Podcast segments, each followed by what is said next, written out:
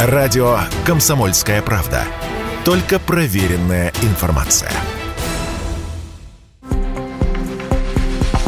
В периоды финансовых кризисов и социальных потрясений целые категории трат переходят для граждан в разряд необязательных. Среди таких и фитнес-клубы. За последние два года после пандемии, локдаунов и ввода санкций 40% таких заведений в России просто закрылись, подсчитали в Национальном фитнес-сообществе. Это объединение операторов фитнес-индустрии. По данным организации, сейчас таких клубов по стране функционирует 8 тысяч. Сентябрьские новости также отразились на состоянии дел в отрасли. После объявления частичной мобилизации у фитнес-центров заметно просели продажи, сказала радио «Комсомольская правда» глава Национального фитнес-сообщества Елена Силина. Особенно в регионах регионах, которые граничат с Украиной. Там фитнес-центры лишились до 70% продаж. После объявления о частичной мобилизации посетители фитнес-клубов э, стали значительно меньше приобретать клубные карты и абонементы.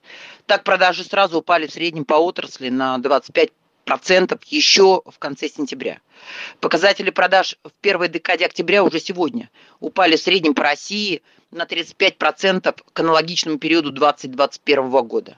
Это дает все основания нам полагать, что среднепрогнозируемые потери на конец 20 2022 года могут составить порядка 25% и более, что действительно неутешительно для всей физкультурно-оздоровительной отрасли.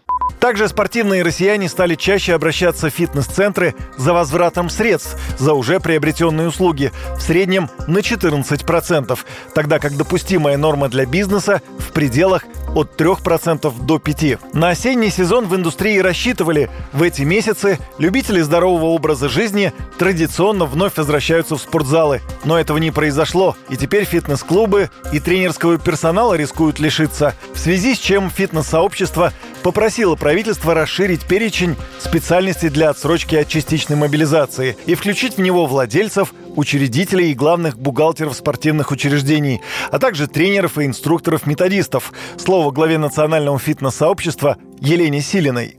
Сегодня на частичную мобилизацию призываются учредители коммерческих организаций, индивидуальные предприниматели, генеральные директора и руководители крупных компаний, которые являются работодателями для сотен тысяч граждан.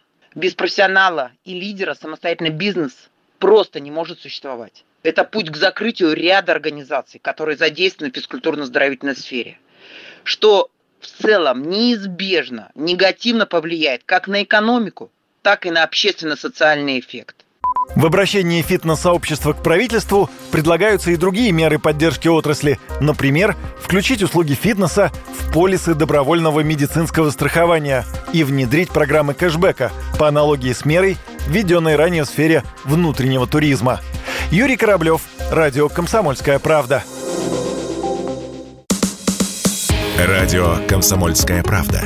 Никаких фейков, только правда.